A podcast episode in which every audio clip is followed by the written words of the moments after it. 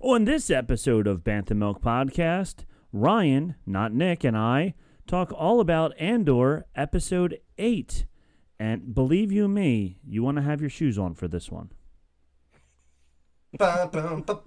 Intro music. Wait, that's not it. What? He's no good to me, Dad. Intro music. Intro music. Bounty hunting is a complicated profession. Yes, it is. Ryan's back. Everybody say hi to Ryan. Hi, guys. Ryan. Yay. All right, so Ryan is here. I am here. Nick is still doing daddy duty. He'll be here one of these days. He promises. So, Oh, that daddy duty. It'll oh, get you. It'll get you. It'll get you. All right. And uh, Ryan, I think one of these days, is your little fella sleeping right now, or is he wide awake?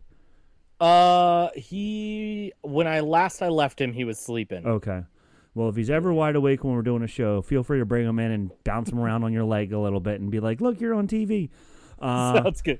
I would do that, but mine's in, away at college, and he wouldn't appreciate it very much anymore anyway. So at least your little guy will enjoy it. Uh, Yep. So Ryan is here. I am Rob, and we are back with another episode of Bantha Milk Podcast uh, here on the Ears Up Network. You know, I feel like we're the only ones that plug all the shows on a consistent basis and plug them in the beginning of the show when people actually listen. The Taco Supreme guys, they wait till the very end if they remember to, and they're like, "Oh yeah, don't forget to check out the other shows." And they, I don't blame them. I would do the same thing. They list all of their shows first, and then they go, "Oh, and those uh, Star Wars guys, whatever they are." Um, well, but it- yeah, and they make up the majority of the network right now. they do. I know. Eric is like four sixths of the network right now. He's like uh, that would be uh, two thirds for those of you good at math. Um, but yeah, he's on like every single show, so they sure do take up most of the network. But good for him. It's I Yeah. think I think they're renaming it the Eric Up Network. Yeah, of- I, I don't think I could do it. Uh, that's No. that's so much so much time. yeah, and it's not even like his real job. His real job is being a very important professional too. Yeah, Uh, he's out being a scientician. In, yeah. in, his off time. in his off time when you know the one that actually pays him all his money he has like 12 jobs he's he's he's impressive i give him lots of credit so yeah so ears up is our parent uh, show they're the ones that get the most listeners so ears with a z ears up they talk about disney stuff those other guys that i talked about taco supreme resort they uh, they do rundown of show versus show, uh, park versus park. I like their last episode; it was pretty funny. Dan found all these like clickbaity articles, and they had to try and figure out what they were, like top five secrets that you don't know in Disney World. And the one that you know you thought it was going to be, which was the uh, basketball net in the Matterhorn, wasn't even one of them. It was uh, it was pretty funny. They were like tearing it apart. They're like, "Come on, this is the exact opposite of what we came up with on our show." But anyway, so those guys, uh, ears up in depth, where they do Star or Star Wars, where they do Disney news. Um, they did Star Wars news last night. Did they? I I, Yeah, I listened we'll to talk- it on We'll probably talk about it in Star Wars news, but yeah. Okay. Well, if I don't hit it, then you hit it because uh, I want to know what they had to say. And then um, what's the other one? The uh, scraping the Scraping vault. the vault. Yeah, that's a Yep. fun one. I like that one. And then there's us, Bantha Milk Podcast. You can check us out on Facebook at Bantha Milk Podcast. Email us at banthamilkpodcast at gmail.com. If you want Bantha Milk stickers, we have them. You can send us an email and I'll mail them out to you. to my address. for Yes, I have to send you some. I was thinking, you know, the co-host should have some stickers. So yes, I had to get some to Ryan. He's gonna plaster them all over Colorado. Swag, we have swag on our website, banthamilkpodcast.com. I'm wearing one of the shirts underneath my Phillies. It's not the official Phillies jersey. It's I don't know. It's like a blocky Phillies, but they're in the World Series, baby. I couldn't believe it. Are- yeah, This is- Um, I hope you beat the Astros because man, I hate the Astros Yes. as a Dodgers fan. And uh, as a Dodgers fan, and I mean the Astros, I don't know how people how they get away with it. Like they got caught in the worst cheating scandal in the last 50 years. And people are like, that's cool. Like if it was the Yankees or the Dodgers or something like that, it would have just been like everybody they would have been hating them for month like people would be egging their houses and all this stuff, you know, like whatever. Like they look for reasons to hate the teams that always win. And when the Astros get caught winning the World Series, no less cheating, like everybody thought like every pitcher was going to be thrown at the batters, and there wasn't one. Like they were just like, "Don't do it." Okay. saw I saw this week uh Gritty was at the the game with a trash can Okay. the Astros logo on it. Nice. Yeah, Gritty is awesome. Gritty is for those of you that don't know, Gritty is the Flyers mascot, and he is the biggest, scariest looking thing ever. He's this giant orange Muppet, but it's like uh, uh what's It's a terrifying Muppet. Yeah, what's uh what's Yeah. is his name? Um the the original giant Muppet from the Muppet Show is like Schmoopies or or Oh, Snookums. yeah. Snookums. Snookums. He's kind of like Yeah. Snookums in a way that he's just a monster and like scary but lovable at the same time, and that's the way Gritty is. Gritty's the same way. So yeah, he's definitely he's definitely a keeper for us. That's for sure. So yeah, so that's enough baseball stuff. You didn't come to listen to us talk about baseball. Oh, one other thing: freestyle watches. I became an ambassador for freestyle watches.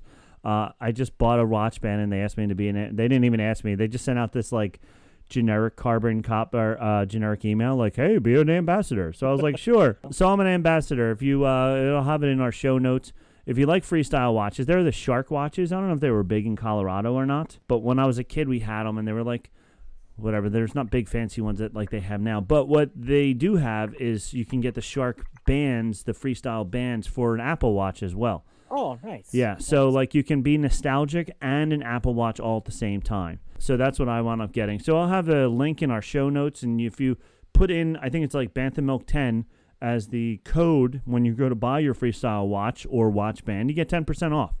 So Yeah. go ahead and check it out. That Heck being yeah. that being sorry, I No, told I told Ryan to stop me because I talk way too much, and so now he's And before we move on past promos, yes, uh, if you subscribe to the Patreon for Ears Up, Oh, yes. get to see more of my face. yes, Because I'm on uh, the Walkabout, which is a Patreon only show where we uh, dive into the depths of YouTube.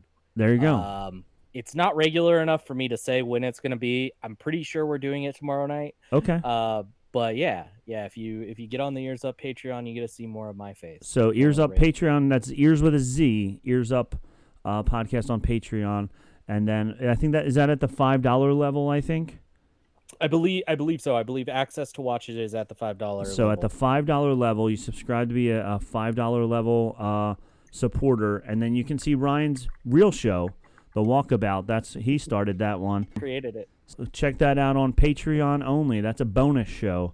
Uh, while we're doing that, last bit of promos, let's open up some Bantha milk because I have my 21A Yeah. coaster pills right here, which I love it. And I actually look forward to the shows now so that I can drink some coaster pills and kind of like rub it in Jason's face that I have some and he can't. There what are you drinking? Anything special tonight? Uh, not super special. I went with a Topo Chico hard seltzer. It's the tangy lemon lime. It mostly just tastes like Sprite. Okay, with a little bit of a Uh, kick. Yeah, I I wanted to try and find something that uh, I could put like gummy worms in because Oh. of the episode, but I couldn't. I couldn't think of anything. That would have been awesome. I didn't even think of that. That's so funny. Yeah, with the worms, and then it was weird when they put it into the liquid. They just like exploded, basically. Like, did you notice that? So that would have been pretty cool. Yeah, that was that's great of you to think of that. I I didn't even think of that. Darn it, that would have been awesome. So we'll have to do like at the end of the season a drink with gummy worms in it. So all of you listeners out there, if you can think of some kind of a drink that we can make with gummy worms in it, so that we can represent the uh, the slug snails. I forget what they called them. Uh, it's in my notes. Yeah. All right. When we get there, we'll we'll we'll Yeah, get we'll to talk it. about it. Yeah. There we go. All right. Let's get into the news, shall we? Absolutely.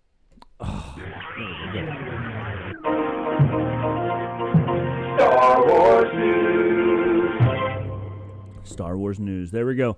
So I don't know if this is what they talked about on the show or not, but the Star Cruiser. Have you heard about this? Not sold out. Oh, I Um, did not. Yeah, No. they they actually they were talking about it on in depth months ago, but um, Okay. there was I was reading another article today where they're talking about it for the rest of the year. Right now, the only two weeks that it's sold out are the last two weeks in December. So you can go anytime now, November, uh, all the way through until the last two weeks of December. The only two weeks that it's sold out, and as of the time the article was written all the way through until August of next year. There's two days. May 17th and 18th are booked. So Hmm. you can't go May 17th and 18th. Those two days are completely filled. Now, the only thing to this article that um, is uh, very, I don't want to say it's a false article, but it just says whether you can buy tickets or not. It doesn't tell you how many rooms are available. So yeah, it, it yeah, and that's that's the catch, right? And- Yeah. and, that's I think a lot of people have talked about that. Is like this is a hundred room hotel. right. Um, if you know ninety of them are sold out, that's a ninety percent occupancy rate. Mhm. That's for most hotels, especially high end hotels. That's a great occupancy. Yeah. rate. Yeah. Hundred percent. Um, you don't necessarily always. I mean, I'm sure Disney would love to be sold out every every time. Right. but, um, it's not always going to be. Um, I actually listened to another podcast that's not on the network. Um, I know. How dare you? Oh my goodness! How dare I? I'm a traitor. Um, but they're actually it's like a big Disney parks. I forget what it. I can't even think of the name of it right now. But um, they're kind of it's kind of one of the big big name ones, and they're Okay. doing a trip where they have. I think they've worked out a deal with Disney because they know exactly how many of the cabins on the Star Cruiser are booked for their weekend, Oh, okay. and they said it's all but like six. Okay. So there's at least one weekend out Right. there that, that all but six are that booked. all but six are booked. Yeah, and that's the thing. Like, you you can go to the website and you can book any one of those dates, but you could be the last room. You know, or like you said, there could be ninety out of the hundred rooms could be booked. So it's a little deceiving, and people like to make it seem worse than it is. If it is only twenty percent booked, then it's an issue. But if it's still ninety percent booked, Disney's not changing anything. You know, they're No. not gonna, and it's outrageously priced. It's expensive. Would I do it? Me? Yes. If I went with a friend who was super hardcore into Star Wars as well, if Ryan and I went, or Nick and I went, or, you know, my wife wouldn't get anything out of it, especially not for the price. If I was going with somebody else who was really hardcore into it as well, it would be worth it to cosplay for two straight days as a Star Wars character. But for my family of four, it wouldn't be worth it because two of my family of four would be like, all right, we're going up to the cabin, we're going to take a nap. And I'm like, you, don't understand how much that nap is costing us right now, you know? and that's why you need to go to the Ears Up Patreon to Mhm. send Rob and Ryan to the That's right. Star Sign up for Patreon, and uh, and then they'll send us on the trip, and we'll tell you all about it. Lego Star Wars: The Skywalker Saga. Have you played this game? Uh, I played some of it, yeah. Okay. Uh, so it's funny. My son bought it for, for us the day it came out on his Switch, and I haven't played it once. And I've played Oh. I've played all the other Lego movies games, every single one of them. Jurassic Park, Star Wars, uh, Batman, Marvel, all of them, all all three different versions of the Star Wars games leading up to this one. I played every single one, and this one I couldn't wait to play it. I was like, "You have to get it, you have to get it." He got it. I was like, "Whatever." Um, I don't know why, but whatever. Isn't that how life happens? That yeah, you know it's so weird. But they have a an expansion pack coming out where you can add 30 new characters into the saga. Cassian Andor will be there, Reva will be there, and Captain Rex to name a few of the 30. Now they I couldn't they did release a uh, a trailer which had like all of them in it and I'm pretty sure Thrawn's in it as well, which is the only Oh, reason cool. that I would get it would just be for Thrawn because I think he's so much fun. but yeah, so if you play it and you're still enjoying playing it with all the different characters and stuff, and you haven't completed every single, uh, gotten every single red brick and every single 10x, 20x, 30x, 50x, all those, then you can now do it with 30 new characters as well. Uh, there's a new Mandalorian comic book. Um, we talked before about comics and how we both like kind of like them, but never like fully got into them. Um, you have Yeah. boxes of them, right? Don't you, or no? Oh yeah. Yeah, you have boxes, Boxes and boxes. Box, yeah, because your friend owns a comic book store. Yep. Um. So yeah. So there's a new one. Uh, it looks neat. Like I said before, the comic book store is just far enough away that I don't feel like driving out there to go get it. But if you're into the comics, there's a new one. And this was a fun one. So did you watch Tales of the Jedi? I did. Yes. Okay. Did you notice who the voice of Yaddle was?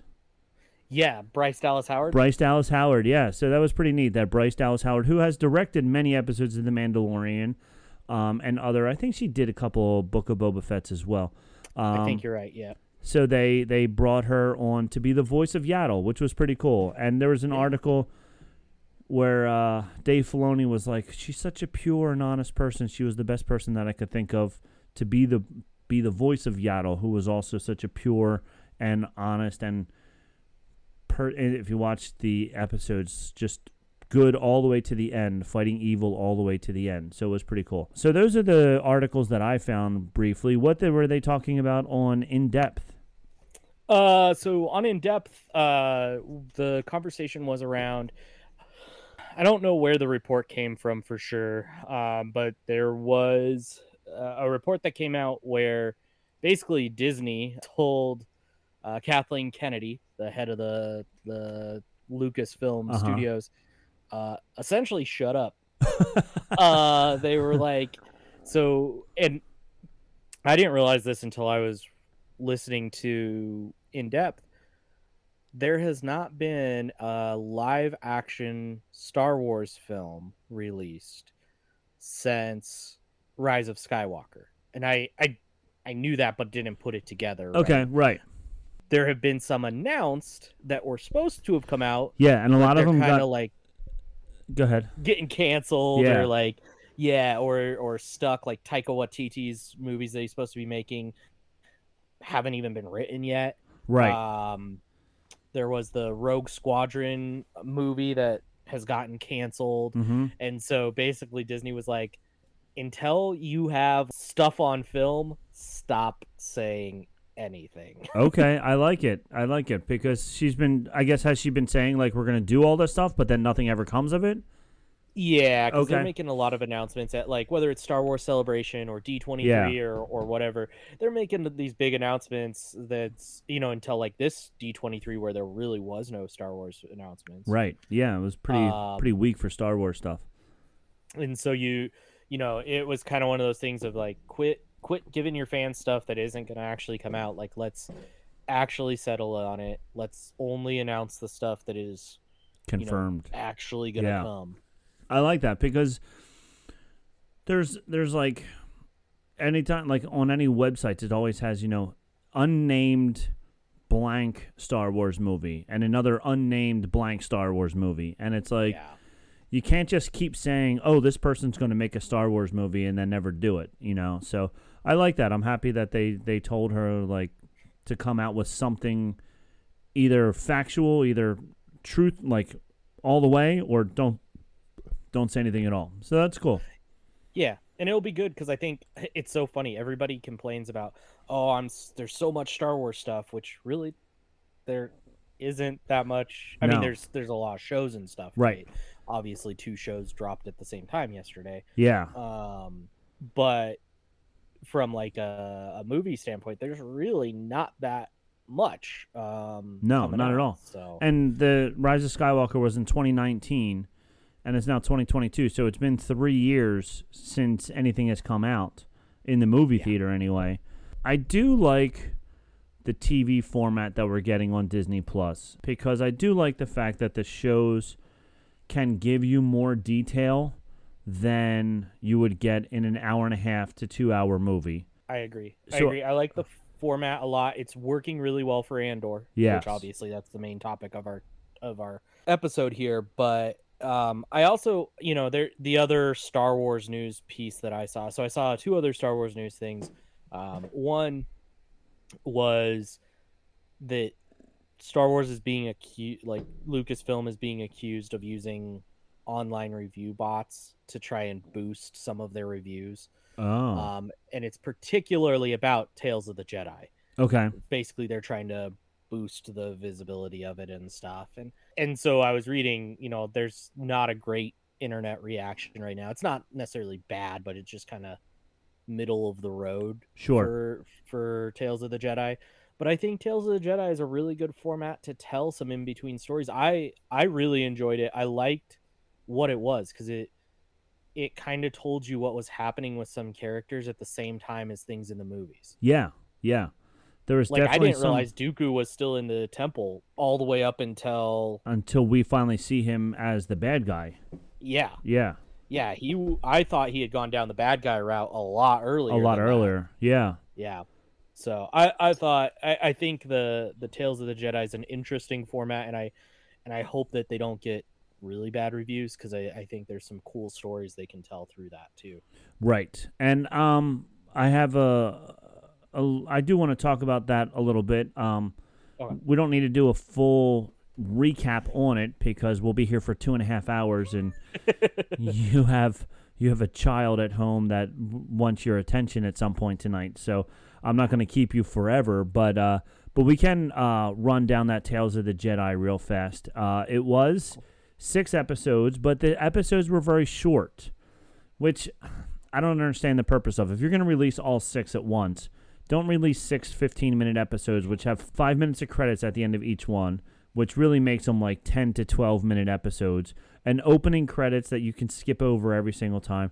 I like I was watching that yesterday, and then today after I rewatched Andor to get my notes, um, I was watching the Cars road trip, um, which is also like little shorts, just like it.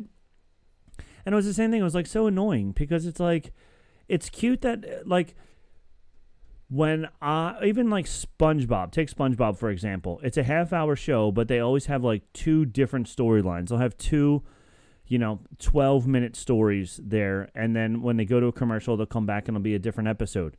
I would have preferred that than having to see and fast forward through the opening credits every single 10 minutes um, and skipping through the credits every single 10 minutes. Like, I. I I get it, but at the same time, it's super annoying that they're that they're short little clips, that they're shorts.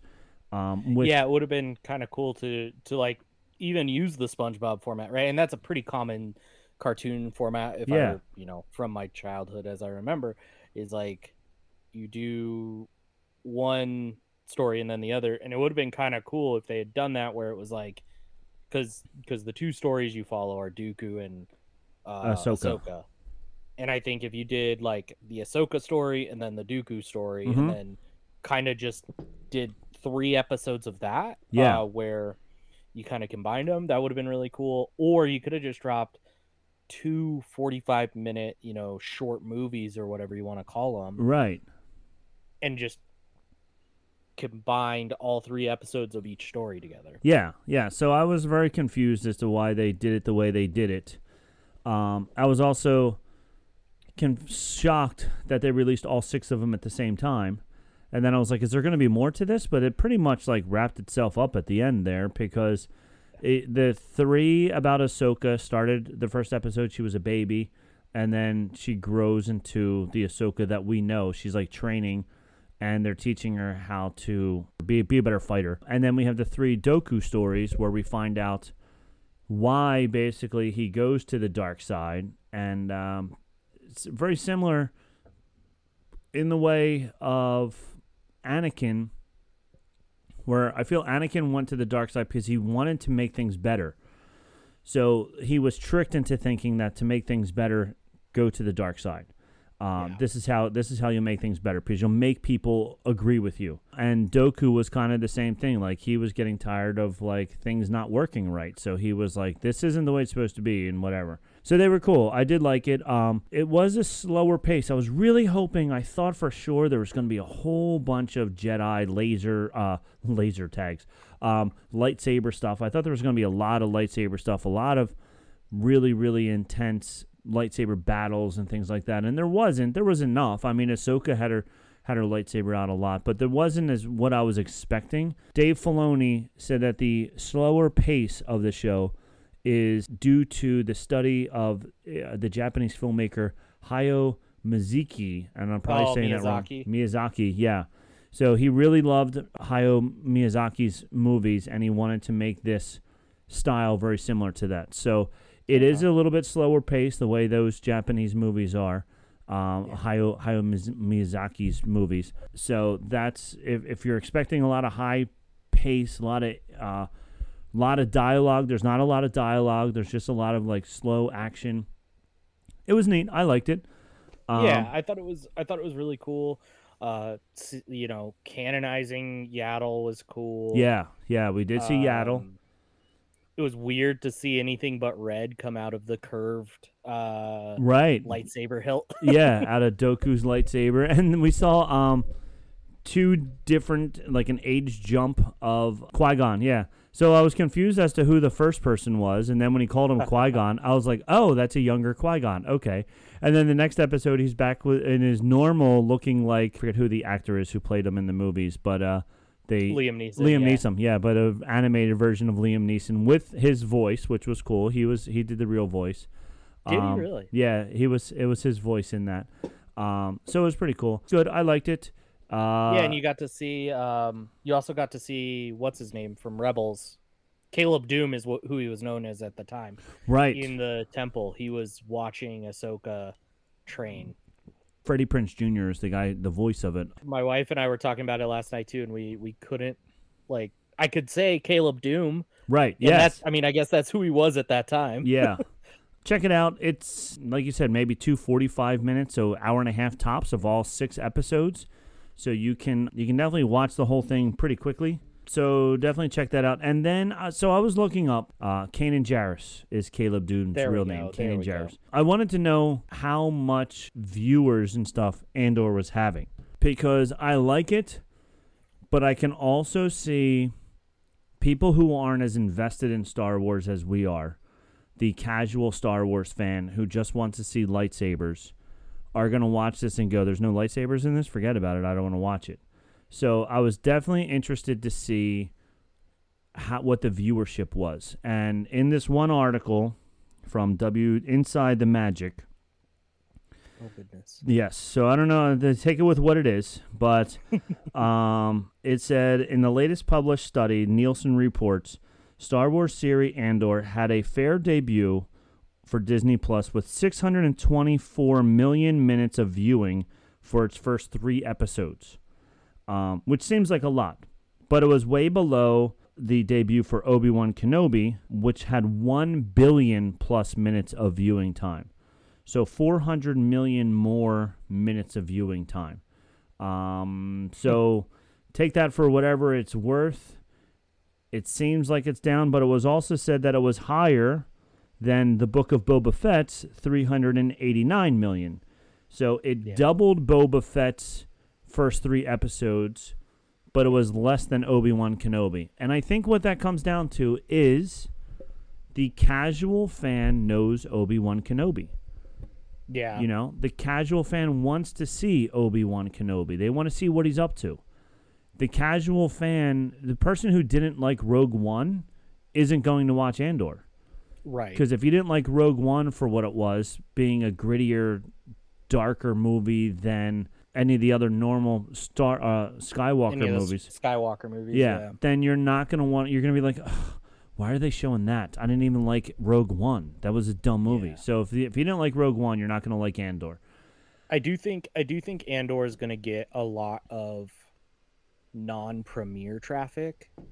Um so I think I think there's going to be a lot of going back and watching it. I know you know from from a few communities I'm in there's there's some people who are saying, you know, this is the best you know, this is the best Disney Star Wars content Right. thus far. Yep. Um, you know, this is the best Star Wars content that we've gotten since Disney acquired them.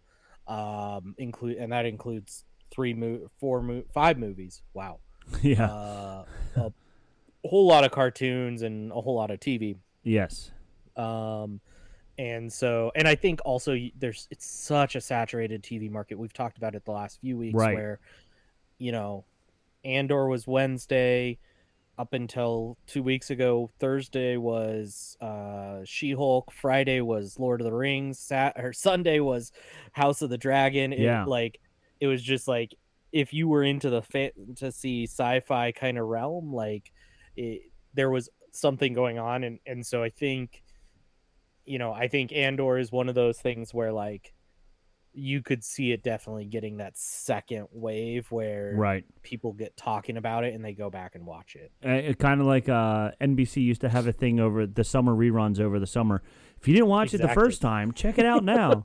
and I think that's what it's going to be. You're going to get a lot of people who now, especially like now, House of the Dragon is done, and like you said, the uh, the Lord of the Yeah. Rings is done and stuff. So Now, as the rest of the shows start to wean off a little bit, then people, oh, I forgot all about that. And I have a couple of friends, and because of this, they won't listen to the podcast each weekly. They wind up listening to it uh, much later on. but they're like, I'm not going to watch it until the season's all done, and and I'll binge watch the whole thing. And I'm like, okay, I get that because you're used to Netflix shows where everything comes out at once. Hopefully, it does because it is a really good show. And It, or it truthfully is. Like Andor- even even not as a Star Wars yeah, fan. Like obviously we're Star Wars fans. Uh, To put it in uh, the words of Jason, you know, from Ears Up, if they wrote Star Wars on a wall, took a picture of it, and just played it on the screen for thirty minutes, I'd probably tell him to give it a chance. But but I I still think that aside, I think it is a a really really really really good, just a good show. Yeah, I agree. All right. Well, before we break that down, let's go to a quick commercial break. Oh, we got to talk about a couple more. Say Disney Plus a couple more times. That way we have a No, Disney, Plus. Disney Plus, Disney There we go. Now the commercial will be a Disney Plus commercial. All right. Check out this commercial. We'll be right back. Star Wars News. And we're back. We are back. Hey Rob, you forgot to do your own social medias, I think. Oh, well then let's do that now. So check us out, Bantha Milk Podcast on uh, Facebook. Twitter is just Bantha Milk. Instagram is Bantha Milk Podcast. Uh, we are on TikTok. I think it's Bantha Milk Podcast on TikTok. Hold on. Where'd my phone go? There it is, way down there. Ugh. I have a TikTok account. I've never posted anything. Maybe I'll do that right after the show because I'll, put- I'll wear my Mandalorian helmet. Uh, let's see what my TikTok handle is. What that's what the kids say. Oh, now I'm watching some dumb TikTok. Uh, let's see profile. Yep, Bantha Milk Podcast on TikTok as well. There we go. Check us out on TikTok, TikTok, TikTok.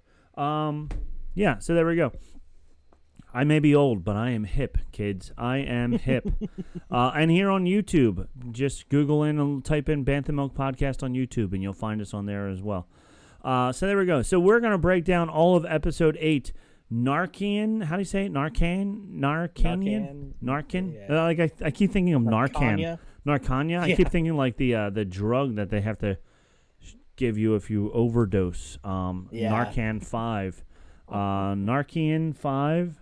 All right, so this this episode had um twenty something scenes because they just kept clicking back and forth and back and forth and back. Twenty three scenes because there really was only four scenes, but they just kept going back and forth, back and forth, back and forth. So it's like, oh, a little bit of this, a little bit of that, a little bit of this, a little bit of that. Yeah, I thought about you while I was watching. I was like, man, poor Rob is, is going to be over there furiously taking notes, Yes. trying to, to get all the quick cuts in. Oh my gosh, it was because and some of them were like five seconds. It was like like scene one, Cassian being loaded in a trooper and going to prison. It's like so. I will say this much: I was really hoping that this whole prison thing was a flashback. I agree. Um, and I don't think that's what it is. I think this is now. The way that Yeah. they keep showing it, it keeps appearing that this is now and not a flashback. Uh, I thought it would be a really cool twist at the end if it was a flashback, but it doesn't appear to be going in that direction. Um, Wow. Because when he's when they start asking him questions about what's going on, now he well, when we get there, oh, we can talk about that a little bit. How it could be deceiving, like it is a flashback still, but we'll see what. Um, oh man, kind of like uh, the Sixth Sense when you don't realize till the very end that he's dead. So if you didn't see the Yeah. Sixth Sense, sorry, I just ruined it for you. but at the end, when when you finally see all the little things that that clue you in that oh yeah maybe he is dead.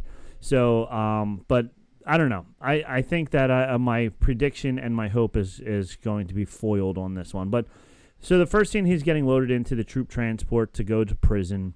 Um, and he keeps saying, "I'm just a, I'm just a tourist," and they're like, "Too bad." Um, and so then, like the first half of it is showing him going to prison and Syril being in prison. Um, Yeah. Because he's at a, he's at his prison job, he, like his job. So then a quick cut to Syril and his job, and I just love the uh, depth that they show of how big this room is with all of these cubicles, and there's not one sound. like at least at a call center or something like that, you hear noise because you're hearing people Right. talking. This is just absolute silence, and it's just Yeah. like. It's And so miserable. It's so miserable, and he's so miserable. He's wearing the official uniform now, so he's all in gray, which makes him even more miserable. He's got that stupid tie on with the cardigan, and he's just like, I am so much more than this. This is ridiculous.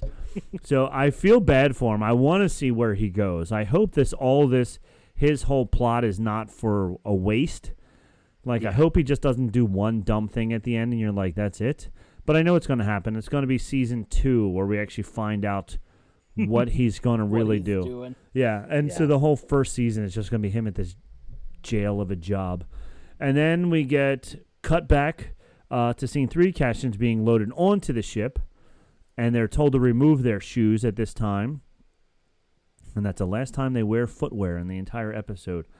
Um, so then that's it. It's just locking it. Lock. They get locked into a transport. The handcuff thing was pretty cool. They turn the uh, electromagnets on, and bam, they were locked in there.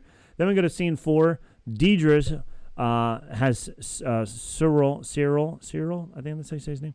Yeah, uh, in Syril. Syril in a holding room, which now once again he's in a different prison now. Like he's in this holding room, um, because she he has sent too many requests about Andor. I love this Yeah. guy. Like I just love his He- his tenacity. He, yep. He knows what he wants to do. He knows what he wants to do. He, she's like, you sent five messages. He's like, well, six. She's like, I'm not counting today. but it's just like, like he's that guy. He's he's that Yeah. guy that won't stop. And they're like, And I think this also, this scene right here also explained a little bit of the time jump because she said Mhm.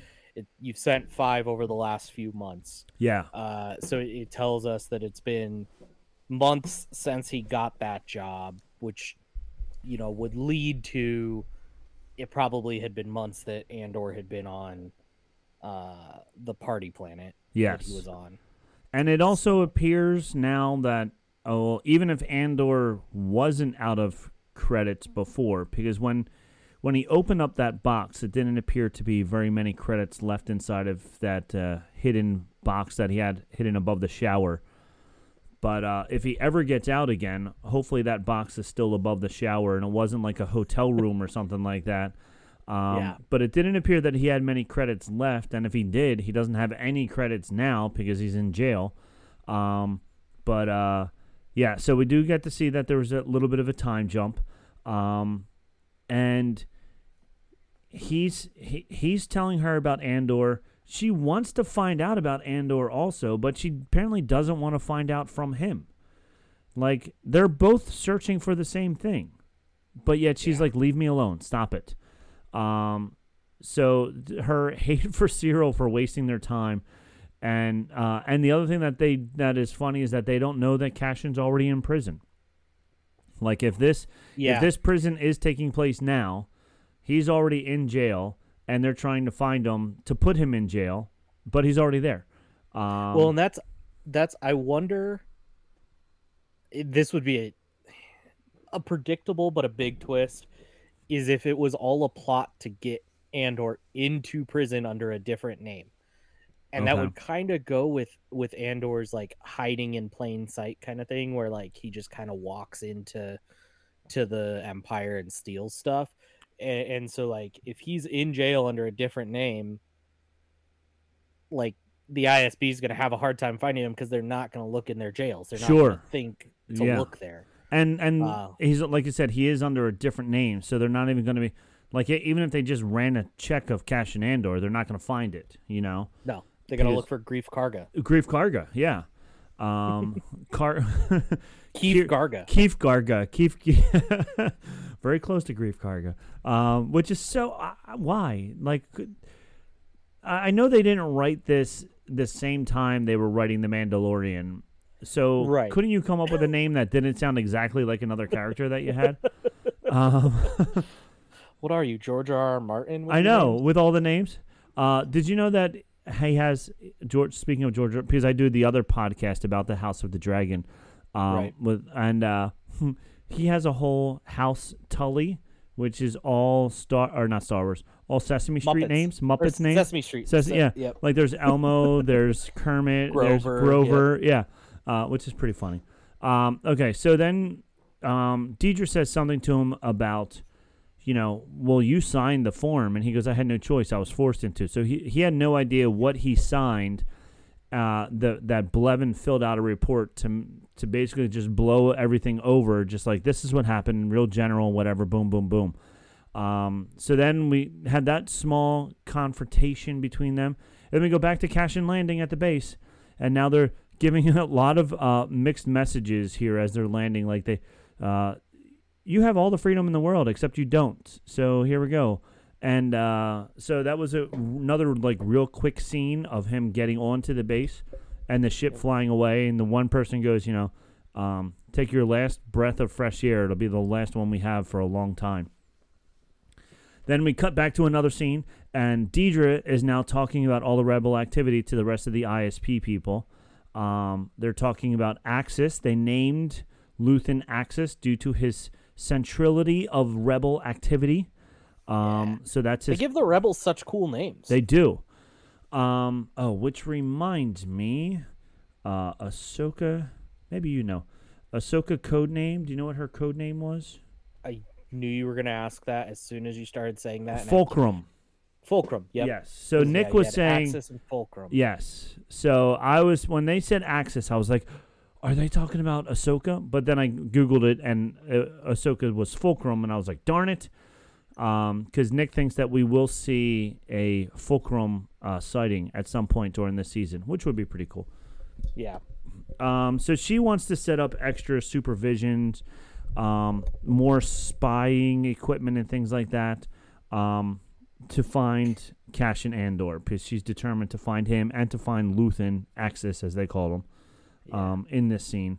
Um, I think it's I think it's interesting how ahead of her time Dedra is yes because at this point the rebels aren't organized. no Um, there is nothing to say that they're organized, and and we see in Rebels they weren't organized Mm-hmm. really until kind of the end of of Rebels when they started bringing all the cells together. yeah um it, it really was a disorganized but from from Dedra's perspective it's this organized network of rebel you know actors and so I thought that was really interesting that like she's kind of she's kind of too early a little bit Yeah, yeah. She's she's putting them together faster than they're trying to put themselves together, um, which is good. If she can figure that out and and stomp it down early, then the Empire will win. But uh, we see where that goes. um, then we're back in the prison, and this prison is aesthetically similar to the dystopian future world seen in THX 1138, which Oh, was. yeah George Lucas's original movie that he made. Um, the 1971 directorial debut of Star Wars creator George Lucas. So this is like an homage to that. So if you ever watched THX 1138, George Lucas's first movie, um, everything, all the walls are white, the uniforms are white. It's all very, very similar. So they they did that, a great homage to that, and also the coloring of the uniforms. Somebody else pointed out that it was very similar uh, in Rebels, there were they went to a different prison in Rebels, and there was more orange in the uniforms, but it was the same concept of the white and orange uniforms. Um, so now we see in this scene, it's a little bit longer. Andor's coming off the ship. All the guards are wearing Reebok pump sneakers. Um, that's I, I literally wrote down those are cool shoes yeah, me too. I'm like, I'll buy a pair of those. They they kind of look like snow boots. They would probably be good for Colorado. yeah Um, they look nice and big. Uh, nice big thick rubber treads on the bottom of them, but they did they were a cool look. I'm sure somebody's going to come out with them soon. Adidas always has a has a cool like Star Wars uh, collection of sneakers. I was so sad they sold out of the Rebel Pilot ones. I saw the Rebel Pilot ones get advertised. And I was like, I want to buy those, and they sold out by the time I had clicked on it. by the time I hate that they had a neat uh, Boba Fett looking one too. The green ones they were green uh, Boba Fettish. They were pretty cool. oh, nice. Um, so then um, I wrote, Welcome to Narkina 5. Uh, they're treated like cogs in a wheel, not as humans. all the prisoners. The way the prisoners are treated, they're just pieces to to make the empire go round. Um, and they talked about the minimal invasion enforcement techniques, which was shocking you to death if you. Uh, yeah, shocking your feet. yeah. So um, there, when he's first getting checked in, is that this scene or scene nine? Okay, no, that's okay. So, so this is just welcome, uh, and the guy tells him like, you don't have to, you don't have to follow our rules, but if you don't want to, and then they all I, that that must have been a lot of fun to act that scene as those Yeah. actors standing there. He's like, I can just see the director behind the camera going, "Ready? Everybody act like sh- act shocked in three, two, one, go!" And they're all like. "Yeah." So it was good. It was good. Uh, good choreography there. All of them did it. I don't know. Electricity. If you only have one foot on the ground, will the electricity still go up and through your heart? Like, doesn't it need to go out somewhere else? So Well, I mean, it would go out through a different part of your foot, right? It, it doesn't have to. I don't think it has to be like two feet. It would just Okay. like go from your toe to your heel. Okay, because I was thinking like I'm trying to figure out how he's going to escape, and I'm Yeah. like, okay, maybe he if he figures out that he only can put one foot down and you'll be okay, but it'll still it'll still go in and out of the same foot then, so that won't do the thing. But he's going to steal a pair of those Reebok pumps. That's what's going to oh, happen. Oh, I, I'm sure. Yeah, and I, I am almost certain the there were several things that hint that could be foreshadowing that could be used, and and I think they're really smart. I think I think the the folks who are writing this are really smart in that they're dropping really obvious clues to what could be the thing like right. we saw um in the attack you know we thought it wasn't going the ship wasn't going to be on the rail because they kind of dropped a pretty strong hint towards that Yeah. Like here in the the prison um there have been a few different things like the the power grid takes 10 cents seconds to reboot or like these electrified floors are are you know gonna i i have a feeling they're gonna play some part in the escape but um you know is it gonna be that they throw a guard onto them or you know what's that Right. look like Yeah, or So- like the food tube somehow they spray the floor or something like that with the food tube. yeah Um, I was even just thinking maybe he, like they throw the mattress down on the ground and then they can like jump on all the mattresses or something. I don't know. There's got to be a way. And then even like um in uh, in the next scene that they're in when he's being checked in, there are sneakers in the background on the wall Mhm. for all the guards. So if he can get to wherever that first check-in room is where those shoes are, then he'll be able to put on other shoes. So I know that they got to figure out a way to get him a pair of shoes somehow. So that'll be interesting to see how they do that, or um, shock the grid so that the the electricity goes off. That would be the other option. Um, and clearly they're understaffed Yes. Yeah, we see that. We see that in scene scene. nine. Yeah, how Yeah. they're they're not sure uh, what's going on. So, all right, uh, we'll go back to we we go back to our buddy. He's reading the report, uh, and it's missing a lot of info.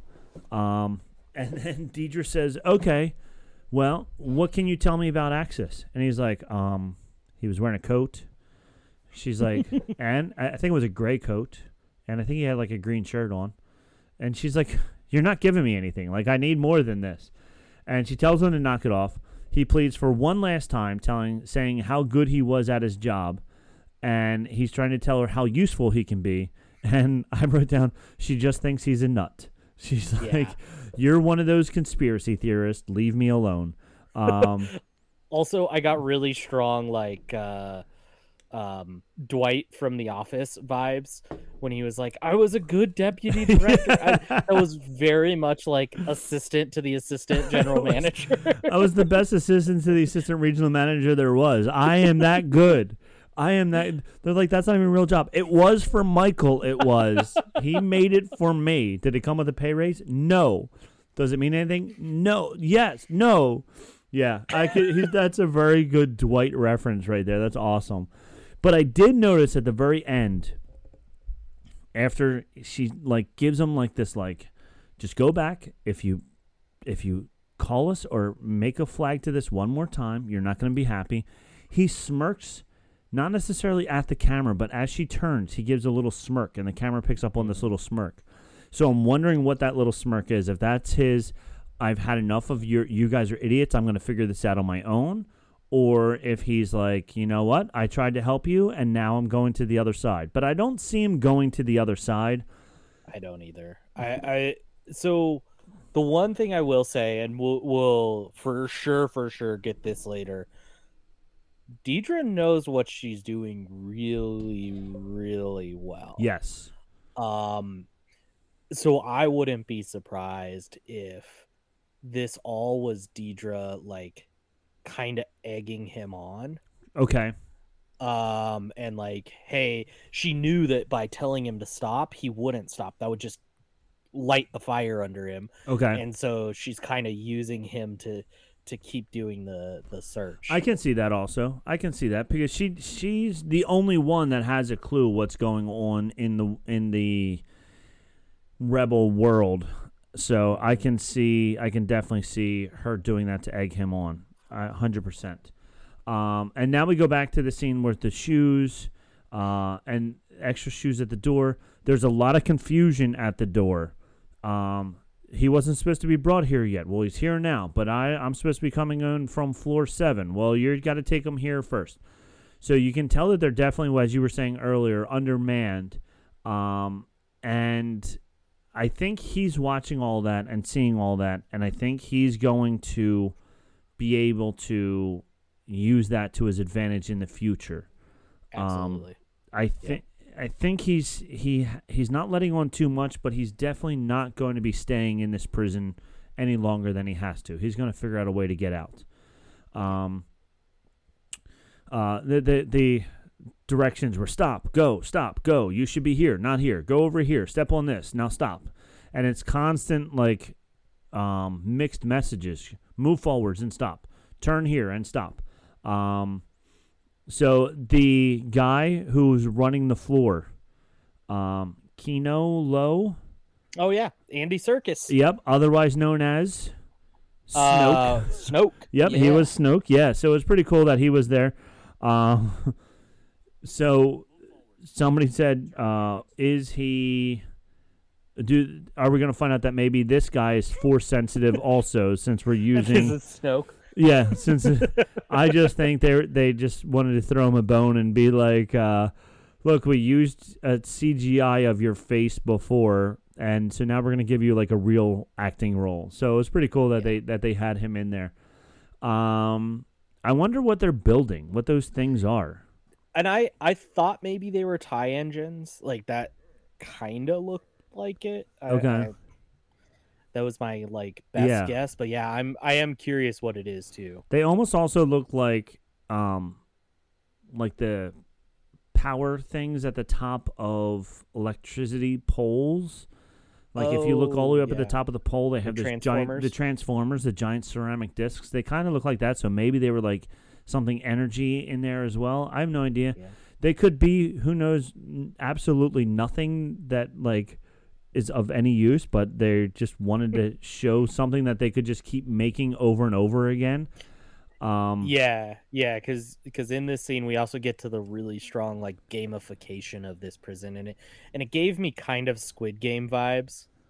Um, Yeah.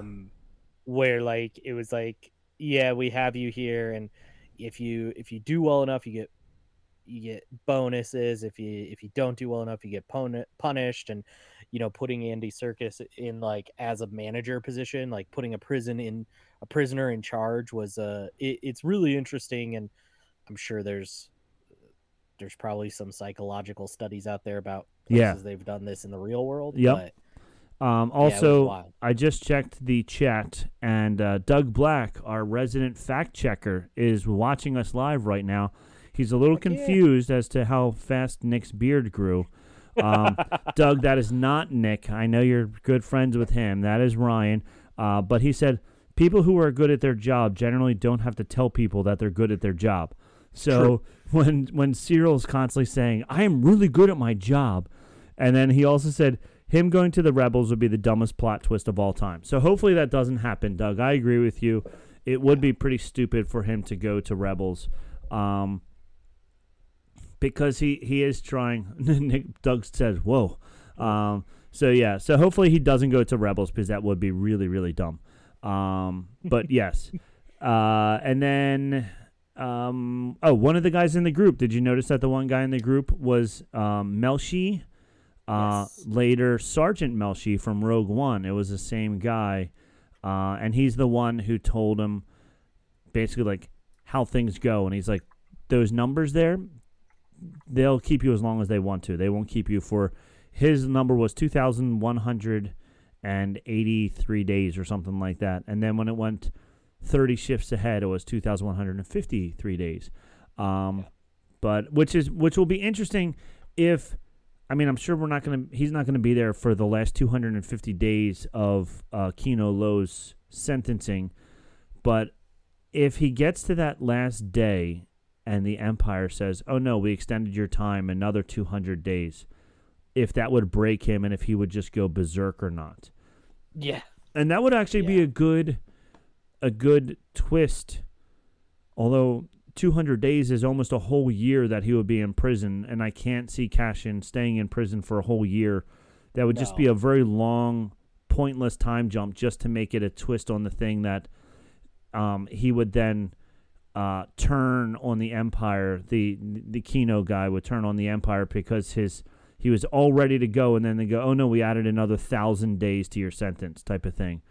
Um, so After all of their sentences had already doubled, which we'll Yes. get to in a couple scenes. Yeah, exactly, exactly.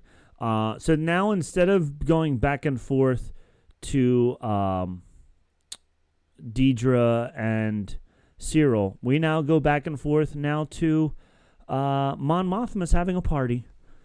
She has lots As of parties, usual. as per usual. She's having another party. Um, so they're drinking drinks that kill animals, uh, which was kind of crazy. They're killing the uh, gummy worms. Yeah. Um, in in like a champagne looking drink. Yeah, and it was fun. They drop it in, it goes totally like bubbles up, and I'm like, all right, good thing for those those little worms. Uh, and it was interesting symbolism as everybody else is starving.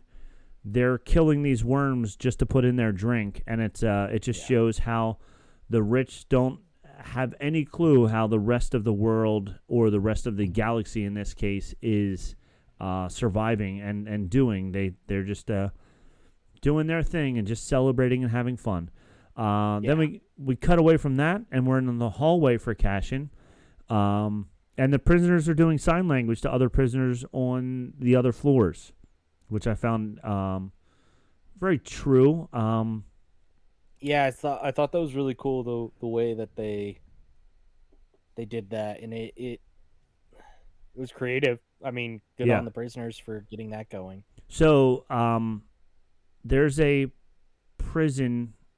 I think it's a it's just uh, maybe just a jail in one of the cities near me, Okay. and it's right near an aquarium, and they have concerts down there. It's it, Camden, New Jersey is is the city, um, but on the waterfront they have big. It's a big uh. uh um, I can't even think of the words. My mind is going blank. A big arena down there, and there's an aquarium right there, and all kinds of stuff like that. But when you're leaving the city, you have to drive past the the jail.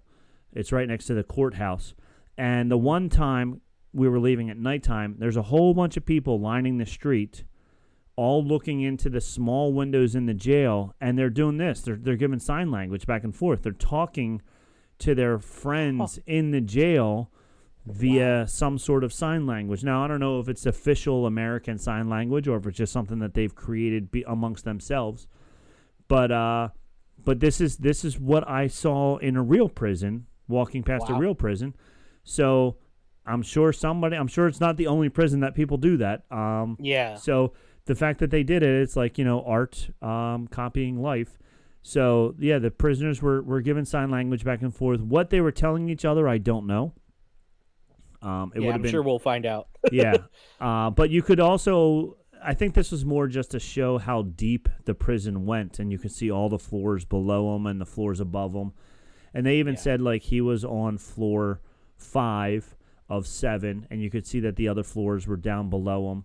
Um, so it was a neat a neat scene to show to show this. Then we're back to the party again, and the people are talking about what what is public order, and then they were saying, uh, "Poured protects us, but how much is too much?" And one person said, "I- "Is this dangerous times?" And it was just interesting how the oblivious of the people living in the skyscrapers who are the in this city the wealthiest are at the top the mid-range people like uh, Syril are live in the middle and then the poorest people are down on the ground. They're so high up. Yeah and the, yeah they're so high up they have no idea what's going on in real life. They don't know what's going on down on the ground. And they're like are, are these dangerous times? And uh, it's like it's only it's dangerous to the poor um, because the they have there's they have no clue what's actually going on because the empire is not hunting them down. They're hunting down the poor um, and the people on the ground it- that that reminded me a lot, and and I'm sure this experience was different for you, obviously being on the East Coast, but that conversation reminded me a lot of like the the political discourse just after 9-11 okay. Um and and like how there was a lot of conversation of like you know what do we sacrifice for safety right? Yeah, and yep. and that that was kind of the whole idea of PORD which by the way I wish it would have been PORG I know porg. it would have been But so I- much I- better if it was porg. I think that that that was sort of the same thing of just like uh, you know you had some people who were like you know these rebels are dangerous. We need to react and react strongly and some people who are like yeah but we're also overreacting and we're actually hurting ourselves Right. overreacting Yeah. And you could tell in the group of four people that were talking that two of them felt the Empire was doing the right thing, and two of them felt the Empire was doing the wrong thing. And they weren't on a full out battle with each other, but they were asking each other, "Really? Are you sure about that?" type of type of thing. Um, then we cut back and the the the tube of food. I found the tube of food that they were eating. It's just all nutrients. Like all it is is just making sure you have enough calories. There's no taste. Um, he has 2,189 days. That's the exact number. And Doug Black said that the other guy had 249 days left. Uh, and then at this time, all the people are asking him about the PORD and that their sentence um, was Doubled, doubled, yeah. because of it. And he had no, he, not that he had no clue, but he wasn't letting on that he knew anything. Um, he's like, I don't know what you're talking about. But it was also his fault that the Right. PORD went into effect.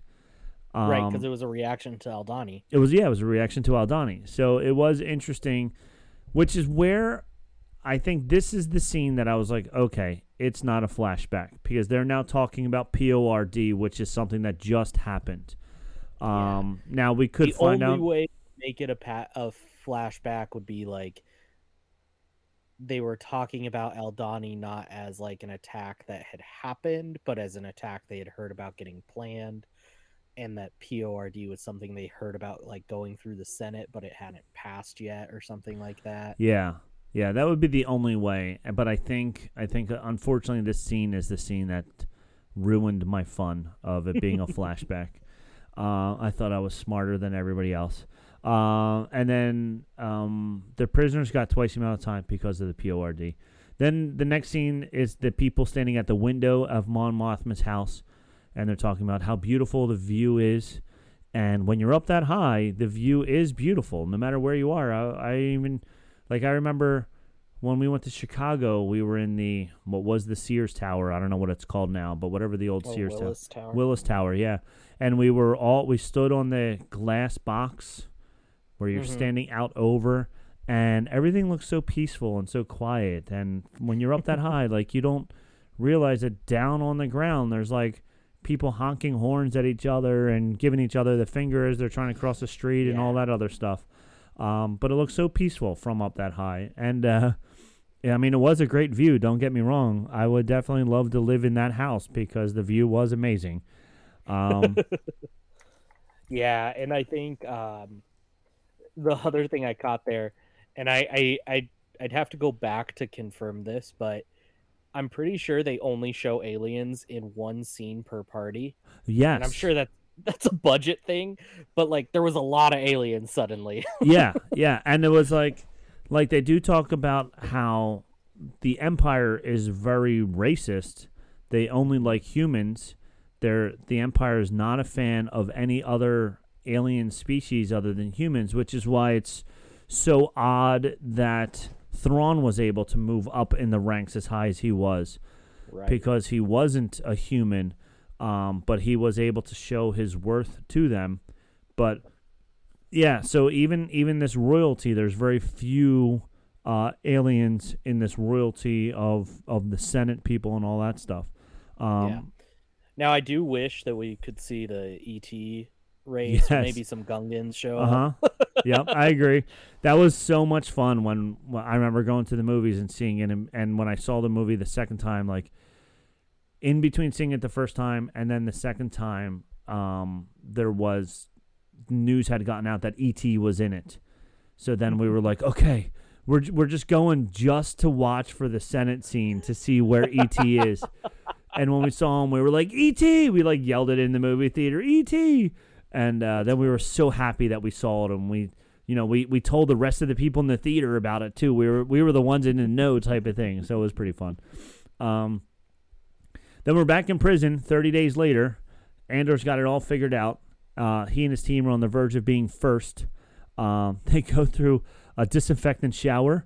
They barely even got wet. Like, uh, that must be some super strong disinfectant because all those guys, their pits have to stink. They don't show them ever like cleaning other than just this brief disinfectant. Then they get new clothes, um, and then they're building what looks like um, the the power cores, like I said. Um, And Doug Black just said that makes Earth Star Wars canon. Um, Oh, if ET, yeah. Oh, yes, If ET exists and ET went to Earth, it would make Earth part of Star Wars canon. yes, yes, it would. So that means Bantha Milk is in the Star Wars con- or is in the Star Wars universe. Yes, we are. And there we go. We are confirmed. We're canon. Bantha Milk Podcast is canon now. um, Somebody go make a Wikipedia. that's right. Uh oh. I just lost something. You still there? Yep, I'm still okay. here. There we go. Okay. Um, that was weird. All right. So then, um, I wrote Sal Pin James. I don't know what that means. I don't know.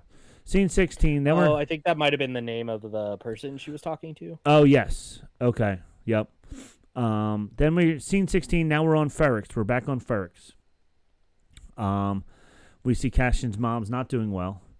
She is. Uh, she has pains in her knees. We see Bevo or B what how, emo B whatever Bemo. they Bemo. Yeah. Um, he has two lines in it. Um, and uh, I really like that droid. That droid's a fun droid. I really want to keep seeing him. Um, I saw somebody released in the uh because I'm I'm in like the communities for the um for the Disneyland and Disney World droids. okay. Somebody made a 3D printed conversion kit so you Oh, can cool. convert a uh one of the R series droids to Okay. be uh, BMO. Nice, nice. And you so I might have to you might that. have to start building that. You might have to start printing that out. Um, so uh, she, we find out that she falls. She wanted to see if the tunnel under the hotel is open, so that the rebels can sneak in and take them by surprise. So she's like, she's getting old, but she still wants to. Now she really wants to fight the Empire, but now she's just so old that people just think that she's just like senile. Um, and the the Brasso is like, what about putting her in the nursing home? Uh, yeah, B two emo. Uh, Doug said Anders droid is that's the, the call sign B two emo. Um, so they tried putting him putting her in a nursing home, and she said she won't go. Uh, no one knows where Cassian is. Um, Bix asks Brasso. He has no clue.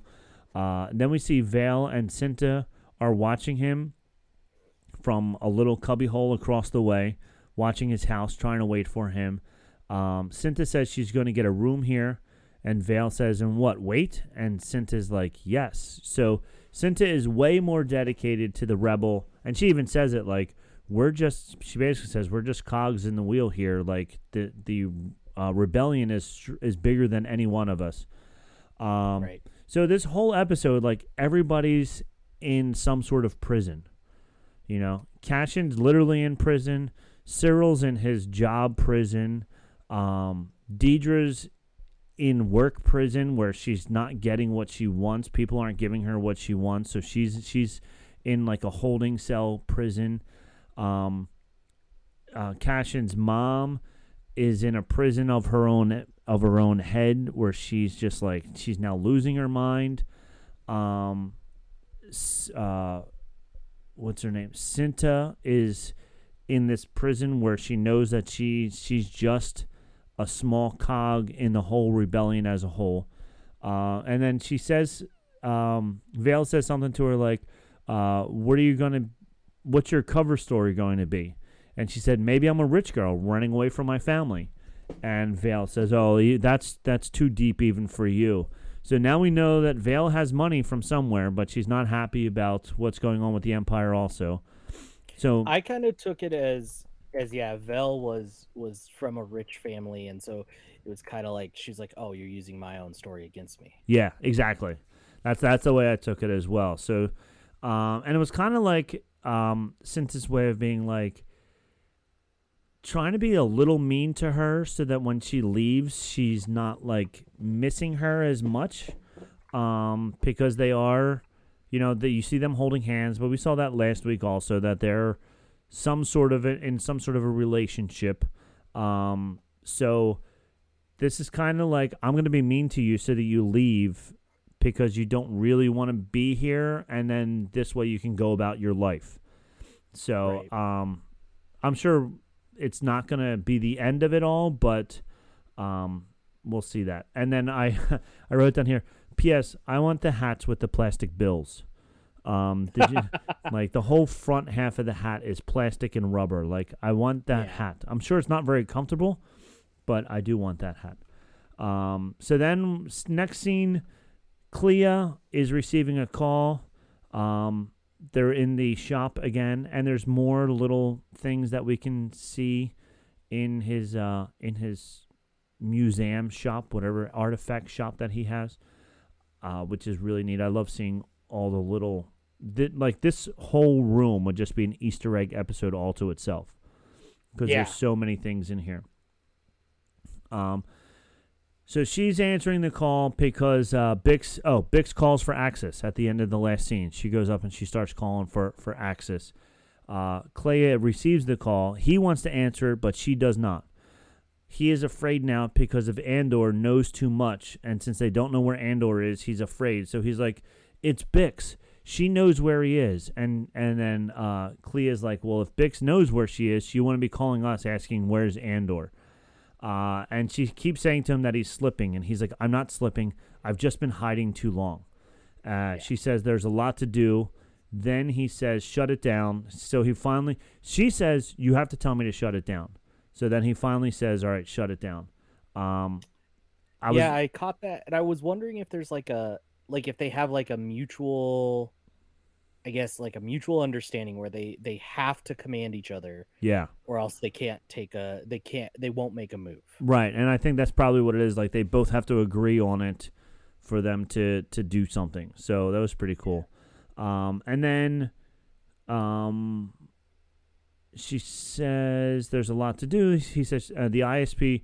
She says the ISB is tracking it. Uh, Vale is leaving. Then we see Vale leaving by herself to go somewhere else, and Cinta is still sitting there watching. She's even watching at nighttime. Like she is, she's not going to take her eyes off of the door to that house at all. I hope she uh, finds some time to eat or something like that because she is determined to make sure she doesn't miss anything. Um, then the next scene, Axis is flying a ship.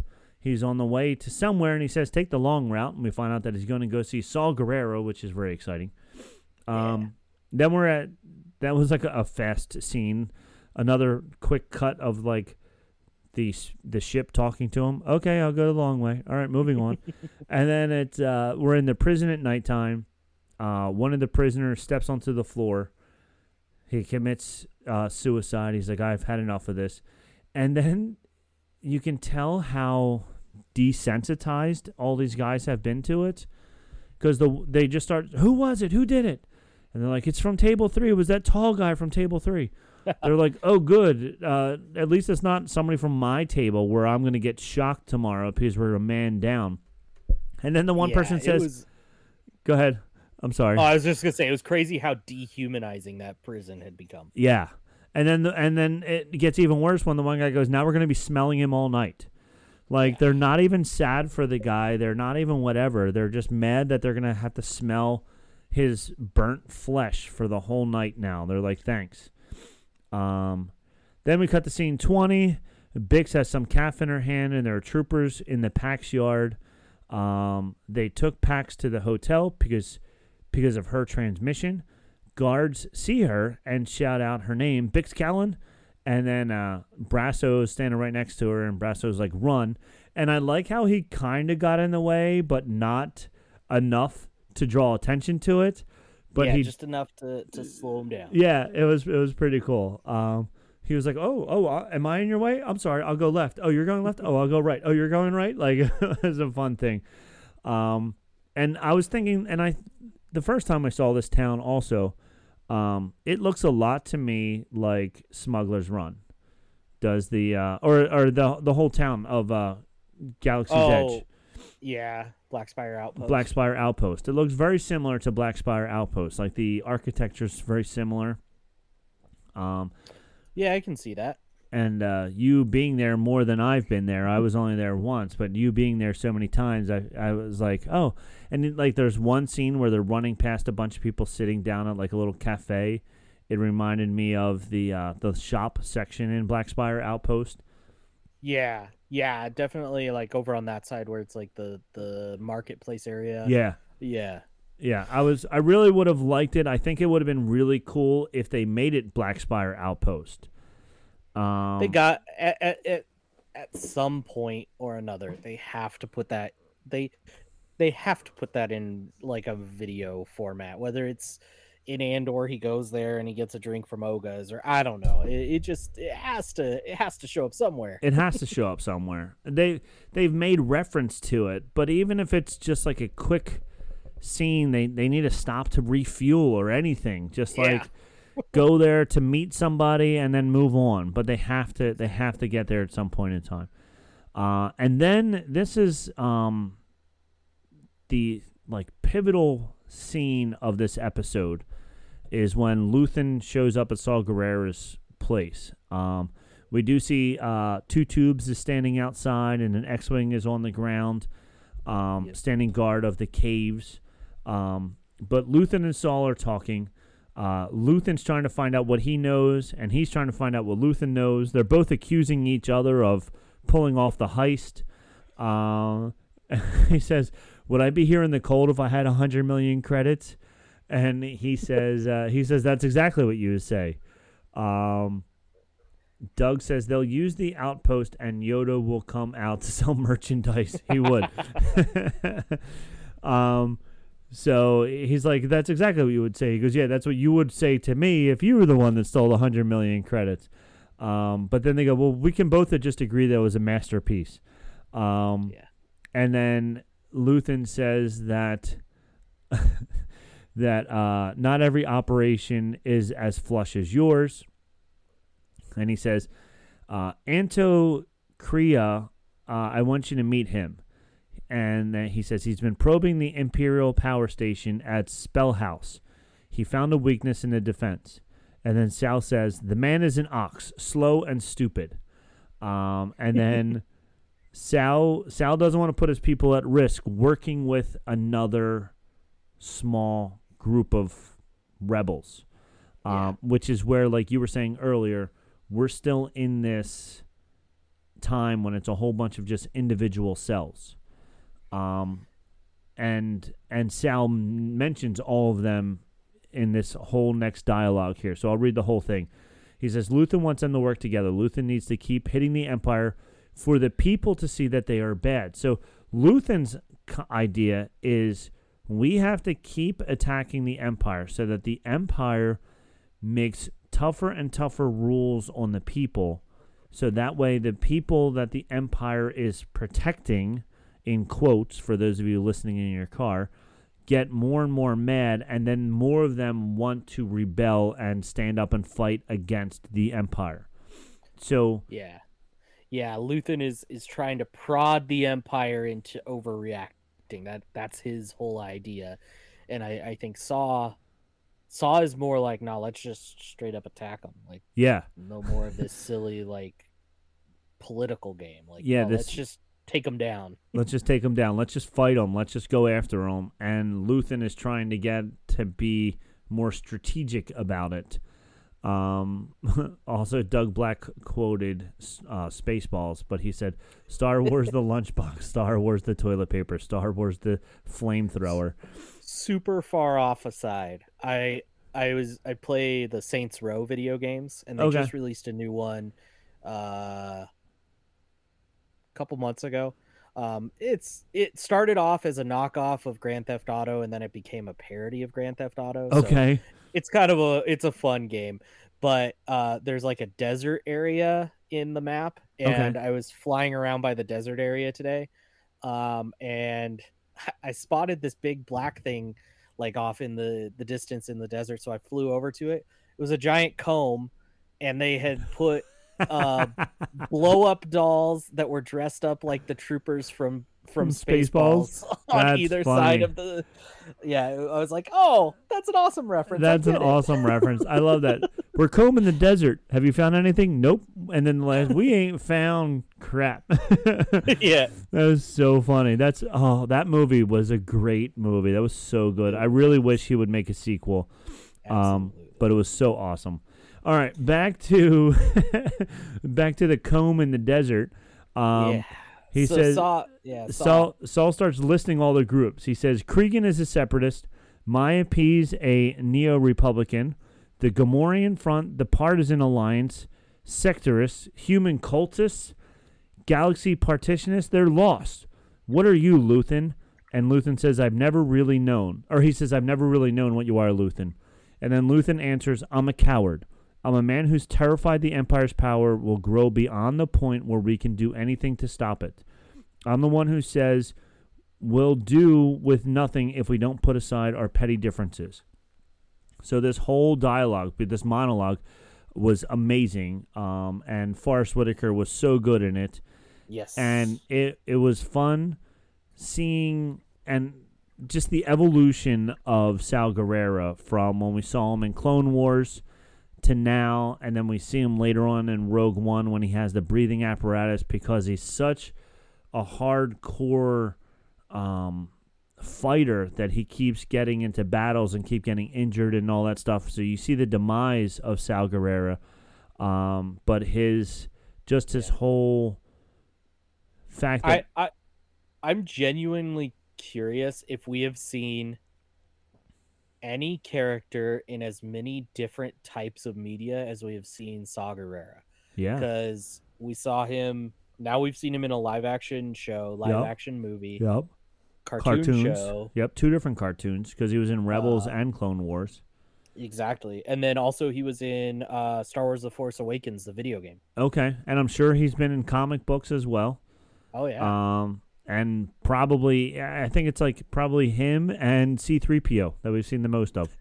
yeah exactly Um, so yeah, so we we get this, and then, um, oh, Saw Gerrera says he's the only one with clarity of purpose, and uh, then oh, late Vader isn't as much. Doug says That's yes, true. Vader isn't yeah as Va- much. Va- yeah and actually he's in all those same things that saw's in Yeah, yeah. So um, then uh, Luthen basically he offended him and he said, "No sale today. Good luck with Cregan." And he basically like shuns him away and says, "Go away, Luthen." Um, but I, you know, we're gonna see him back again because he is such a vital part of the beginning of the rebellion, even though he is an extremist. Um, but even when we see him in Rogue One, he's even more of an extremist at that point in time. But I'm sure we'll see him again. Um, and then scene 22, Bix is in handcuffs, being taken to the hotel where Dedra is. We didn't know that Dedra was going to be there until we get into the hotel and Dedra's there. Pax is in there, beaten and tortured. Then they put her in the same seat. This was a fun scene because the one uh, Imperial soldiers like, should I take him out? And Dedra's like, no. And then when she comes in, when Bix comes in, she's like, why is he still here? Get him out of here. And the the guard is like, what the? You just told like what's going on? But like it was a very good tactic on her behalf um, to make it like, oh, he wasn't. You weren't supposed to see him, type of a thing. Yeah. Um, and she didn't have Nor enough the time. man behind the curtain. Or yes, exactly. Um, so then they put her in the same seat, and we're like, "Uh oh, what's gonna happen?" Um, and then we go back, and we just see Cassian working away in the prison work again, and he has no clue this whole time that everything else around him is falling apart because he's just stuck in this jail. It would have been neat if we would have saw, even just as he was like leaving his jail cell, like how many days had gone by now. Like if we saw his little number was was lower of even if it was only 20 days or whatever it was so that we could see what the timeline timeline was until when Bix got caught and all that stuff. I'm sure it wasn't that many more days. But uh but yeah, so then we just see it at the end where he's just back in jail again. And that's how the how the episode ended and it was uh it was an amazing episode. It was a lot of I was to say a lot of fun. It was a very deep episode because everybody's in their own prison of some sort. Yeah, yeah. Everybody, everybody's locked away in some way. Um, I also think this this uh, episode solidified the idea that Dedra could hang out with uh, Thrawn really easily. Yes, I agree 100% with that. I think she and Thrawn would get along very nicely because they're both way overthinking everything to the point that you're almost rooting for them. Yeah, Um, yeah. So it, it it was a good episode. I I think this is what we're in for probably for a while, right? Like I I, could imagine, and I'll put my guess out there, right? I'll, I'll put my bet out there. Uh, the the season finale or the episode before the finale, one of the two, is going to be the prison break. It's going to be um, Cassian breaking out of prison. Okay. Um, I think that's our action piece. That's our action set piece to to finish uh, this season before we jump into uh, you know the off time until next season. Yeah, and I'm I'm trying to think like where is the story going? Like we know where it goes with Rogue One, but where is it going this season at this point? Everybody wants to find Cassian. He's gonna break out again. Is he gonna join the rebellion again? Like will will Luthen find him before the Empire finds him? Um, will he go back home again? Yeah, and that's kind of why I wonder if like he was put in jail on purpose by the rebels, right? Whether he knows it or not, maybe maybe it was just Luthen putting him in jail, right? Right. Maybe Luthen uh, tipped off the guard or whatever and and put him in jail, but I think I think his time in jail his time in jail is going to push him towards the rebellion and and maybe it's Mar uh, I mean the cheesy way that I would hate them to do it is Mar Maarva dying and him going, "Oh, I got to do it for my mom." Um, Yeah. but yeah, I think I think moreover, um, it's I I think it is, and and Doug said it in the chat. Uh huh. Uh, i this is Andor getting pulled into the rebels, and I think season one maybe is him declaring, you know, I'm a rebel now, right? Right. be a super cheesy line, but yeah. I'm a rebel now. I am a rebel. I declare myself a rebel. yeah, yeah, Yeah. So I think that's probably I agree. That's where it's where we're gonna finish this uh, season up with him, and it'll, it'll be interesting to see how much what happens with Mon Mothma's character if she gets completely like kicked out of um, Coruscant or anything like that, or if if she keeps working in the in the background. Maybe the end of season two. Did we see Mon Mothma in Rogue One? yes, Okay, was she was already like a part of leading the the Rebel Alliance at that point in time, right? She was already like a, a big factor in it. So yeah, I believe so. I I might be wrong, but I thought I thought the actress. Yeah, because I think she was in the actress was in it. So yeah, so sh- so at the end, sometime between that'll probably be like season two where she gets, um, where she leaves Coruscant altogether and becomes a vital part of the of the rebellion, and they start buying ships and stuff like that. Um, so yeah, so I, I can see this season ending with him declaring that he's a rebel. I declare bankruptcy. um,